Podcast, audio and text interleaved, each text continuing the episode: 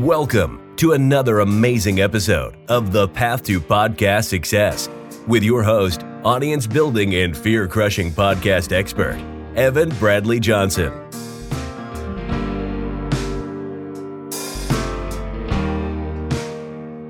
Every single week, Evan has powerful conversations with successful entrepreneurs and business owners, revealing the podcast strategies they use to grow their subscribers and sales and how you can use your podcast to finally get to that next level.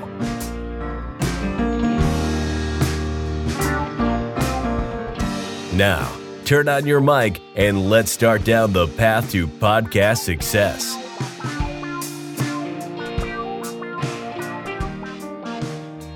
Okay, welcome everyone to another very exciting episode of Path to Podcast Success. I have a guest here with me today that I am very happy to welcome to the show. I think this is going to be a fun conversation. I think we're in for a really good time today. And I think all of you listening are in for some pretty cool insights. Sandra Ocasio, welcome to the podcast. Thank you so much for having me.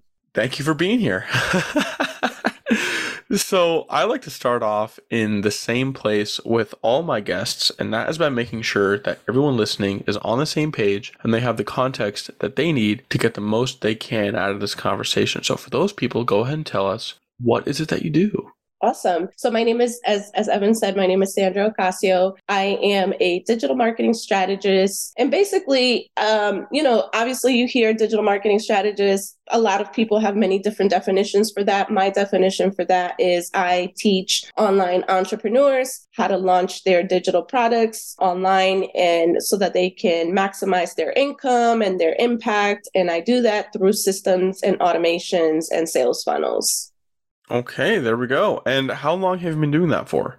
I have been um, doing, I have had an online business for the last seven years. I actually started off after experiencing my first military move back in 2016. Okay, and what what so you've ha- you've been in online business for quite a while now. Mm-hmm. Um, but you saying that makes it seem like what you're doing right now wasn't always what you've been doing.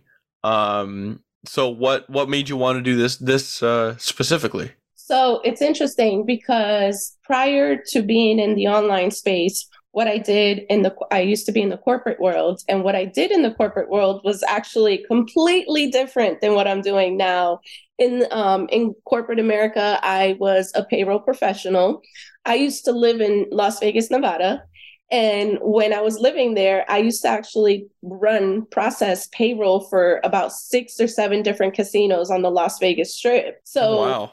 Yeah, and it was it was like crazy because it went from doing something that was so systematic and you know processing payroll and helping people with something so important like their pay to then coming in the online space and having to really reinvent myself with the skills and knowledge that I had to be able to create something new. And just to give you a little bit of background, when I left Las Vegas, I was for sure, I was certain that I was going to be able to get to Florida and get another payroll job. What I did not anticipate was that where we were moving and in the location that we were moving at, I was not going to get the same pay and I was not going to get the same kind of um, job that I had. And so when I got here and I basically went on a job search, and the first couple of in- interviews that I went to, I realized how quickly I was going to have to take a huge pay cut in which this is the very common thing with a lot of military spouses that have to move around every four years. I decided I was not going to take a step back. I was like, wait a minute, y'all telling me you want to give me this job and all they were going to offer me was $16 an hour. I was like, I haven't heard $16 an hour since I was like in my 20s. like, we're not going back in life. We are not doing that. And so my husband was like very adamant about me trying to do something different. And so, embracing the fact that I am a military spouse, I started thinking to myself, well, I know I'm going to have to move again in a couple of years. And this is not going to allow for me to have any job progression. And so that's when I was introduced to the online space. And I absolutely love it because I've been able to take the knowledge, the skills, and all the things that I learned in corporate and implement that into the online space and that's you know essentially when i first started i was a virtual assistant helping other people with their online business and then eventually i came across learning how to do systems, automations, and sales funnels. And that's the area that I was like, "Ooh, I love this." And so that's where I that's where I'm at now. Okay. Do you do you miss corporate at all, or do you prefer being an entrepreneur? You know what? That to be honest with you, at first it took a lot of like because I I kind of feel like back when I was in corporate, I was a very much of an extroverted. Like I needed people around me. I love interacting with folks. I love all that. And throughout the last couple of years, now I'm like, no, I'm actually happy doing this thing online and having the flexibility of creating my own schedule and all of that. But from time to time, I do miss the, you know, just the gathering of people. I don't miss the traffic. I don't miss having to, you know, get up and, and get dressed because I used to have to wear suits all the time. I don't miss any of that, but it's nice to be able to, I, I do miss the connection of, you know, getting together with people. And I do think that in the online space, we kind of get that when we go to live events. So that's kind of like the trade off that I have now. Yeah. okay. And so when you first when, you decided to dive into online business and when you decided to take, you know, that direction, what was your biggest fear and did that fear end up coming true? So I think my biggest fear was well, first of all, my biggest fear was not knowing what the hell I was doing, which obviously yeah. did come true because I did not know what I was doing, but it was more actually taking a risk of like being okay with not being so good at the beginning, right? Being okay with, I don't know what I'm doing, but I'm still humble enough to say, I can figure this out. I can get the support that I need. Um, being scared of, I'm gonna put something out there and maybe it's not gonna be as good as somebody else. Like sometimes we need to put the blinders on because we do put things out there and then you see somebody else doing it and you're like, oh my God, there's this so much better. So it's like being scared of looking stupid, really. right. And so I feel like I ended up loving that essentially that fear but became something i had to start getting comfortable with being uncomfortable because in order to survive in the online space you really got to have some thick skin right? You got to have that layer of toughness that you know someone's going to come and judge you. Someone's going to putting yourself out there is already difficult right? Getting in front of a camera getting in the on in a mic speaking out a for a podcast or on a stage or anything like all of that comes with a layer of fear that you have to almost utilize it as a tool and get comfortable with it so that was basically mine's at the beginning being scared of that and then saying you know what i'm going to utilize this so i can become better Right, exactly. Uh, I think that's incredible that you had that mindset. I think that's an amazing way to look at fear, right? Like everyone has those fears. The question is if you're going to let them control you and cause you to not actually do the thing you want to do, or if you're going to use them to your advantage like you yeah. did. I think that's amazing. Thank you. so, give us a little bit of more of an insight into what it looks like to work with you. What are the transformations that you bring your people through? And give us the the kind of you know inside backstage look. Uh, yeah absolutely. So um, over the past seven years i have been able to support hundreds of online coaches. Um, one of the areas that i specialize in is helping people with their digital launches and therefore with online coaching and you know as you know business coaches they they rely heavily on group coaching or programs or you know courses online courses and so forth. And so i have been able to support those coaches with their launches. And luckily i've come up with a framework that has allowed me to get them to a five figure or a six figure launch easily in the first few tries. And so um, that's that's basically kind of like a rundown but essentially i walk my clients through how to grow your audience how to actually put together how to craft um, an outstanding course or and how to create a good user experience right? One of the things that i um, I, I, had a workshop not too long ago, and it was basically how to package your first digital product, right? And the way, the easy way that I explained that was even if it's a tiny course, right? A lot of us create mini courses, but we think, oh, it's a mini course. We don't have to get into the, the, the tiny details, but those tiny details do matter. And the way I kind of like to explain it is imagine you come into my house, right? And you come to my house and I'm like, hey, Evan. And then I don't even offer you like, I don't even show you where the bathroom is, or I don't offer you any coffee or water or anything. And so you don't really feel welcomed because you're just kind of like, damn, I'm just here. Right.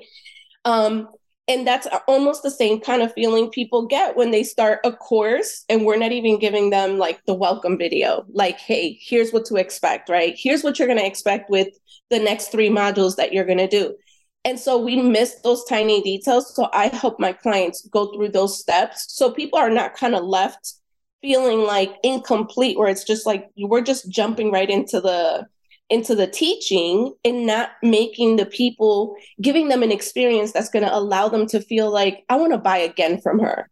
Because she made me feel welcome the first time.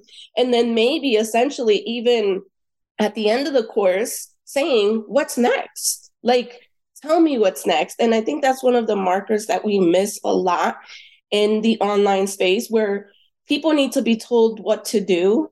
And I know that sounds very arrogant, but we need to tell our folks, here's what you could do. Go go do this. Like give them a call to action. Like don't be afraid of telling them go check out my podcast and like and share or go to the next course and buy the next course or whatever the next thing is and we make that mistake even on our website. We go to, I've gone to so many different websites.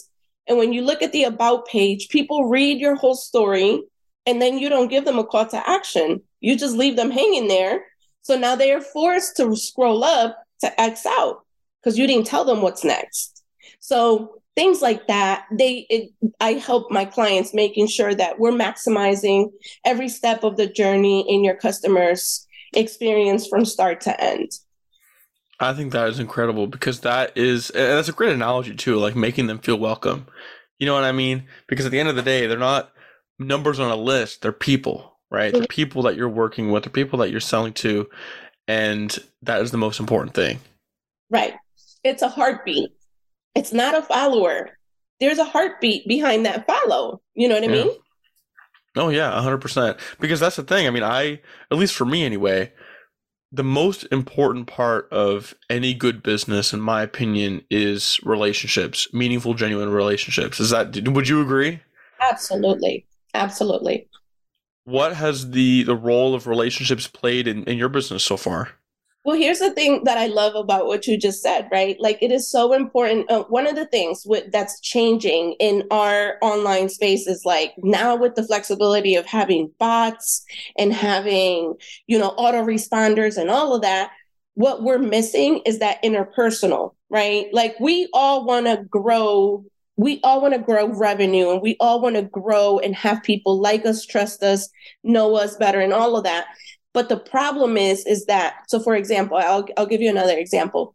We, it, I kind of look at the customer journey and like building relationships as if you were building a relationship like dating, right? Imagine you going out on a date with a girl today and then tomorrow asking her to have your baby, right?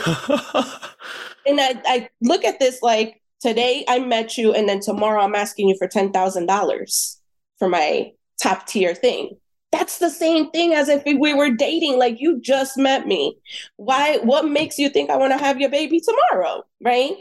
And so we're not taking time to build relationships because we don't want to go through all that. And it's just like but if you do you can utilize systems and automations to maximize that nurturing right? To start giving value to start providing people with solutions, maybe short wins, right? It's not about taking them to a transformation from A to Z on the first time that you talk to them, but maybe if you and I have a conversation and I'm able to give you one or two actionable steps, you're going to be like, dang, she just had, she just gave me something that I could go work on right now. Imagine if I hired her as a coach that can guide me for the next 90 days or 60 days or 12 months, right? So it's like provide value so that you can build relationships. Like anything else, building relationships takes a long time. But then once you mess up, right? Once you break trust, it, it you could bruise trust easily. So it's like I I always tend to any relationship, anyone that I come in contact with, and someone actually um just recently I had a conversation with a friend and she gave me such a great piece of advice. And she said, anytime I come in contact with someone, I kind of look at it from a perspective of not every single person that I talk to needs to become a client. They can become one of three things. They can either become a connector, they can become a collaborator, or they can become a client. When she said that to me, she was like, you're always going to win if you're classifying people as one of these three things. And she's right.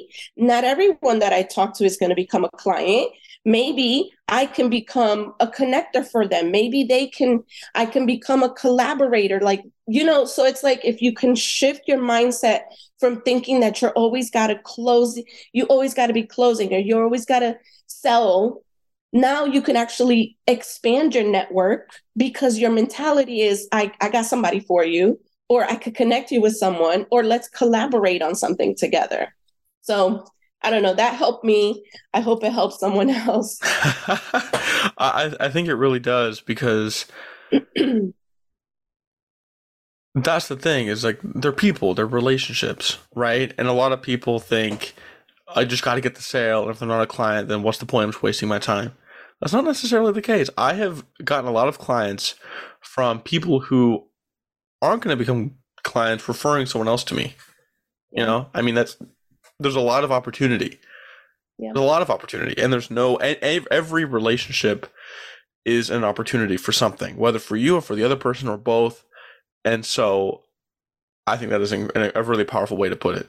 Can I actually also add something that was so yeah back to the question that you asked me like how is it you know when it comes down to relationships like how important it is let me tell you something it's so important that even if you meet someone today it may be a big possibility that they may not sign up for your thing today but don't don't think that in a couple of years it may not happen and the reason i say this is right i coach inside two big um, seven figure communities and, and i ask this question often like what made you sign up to this program? What made you sign up to this coaching, you know, container?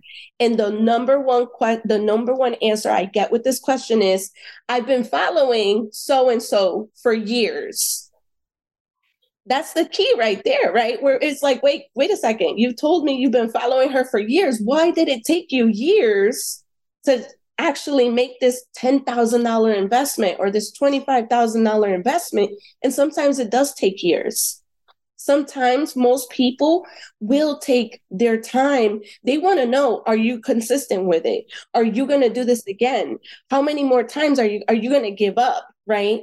And so I think it's so important for us to understand that consistency is going to help in the in the process of creating that relationship and building strong long lasting relationships right? And so i thought that it's something that i needed to mention because sometimes we think but i've been giving them i already sent them through my 7 day nurturing sequence. How come they still haven't converted?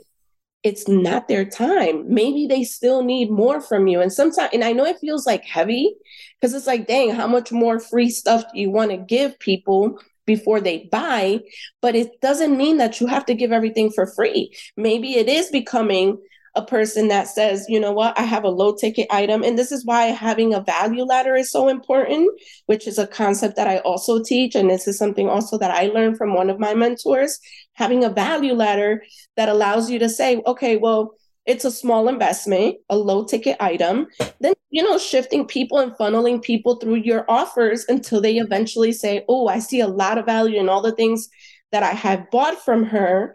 I want to invest in the bigger ticket thing. Okay. Yeah. I think it's, it really is another like a way to look at it, right? That makes like it's, again, there's opportunity in every relationship, whether for you or for the other person. And I think that is incredibly powerful. And it really all comes down as well into you ha- you have to be genuine about it, right? You have to actually care about that person. Don't just pretend to treat it like it's a relationship just for that potential opportunity. It only happens when you take legitimate interest. Right. Absolutely. I couldn't agree with you more. And I think a part of me also feels like there's so much, you know, being in the online space, it could feel so on a, like you could tell when someone's not being authentic because you're just kind of like, man, you're just checking in because you're you still want to you will still want me to join that Facebook group or you still want me to do that thing, right? So it's like I actually appreciate more when people are very direct.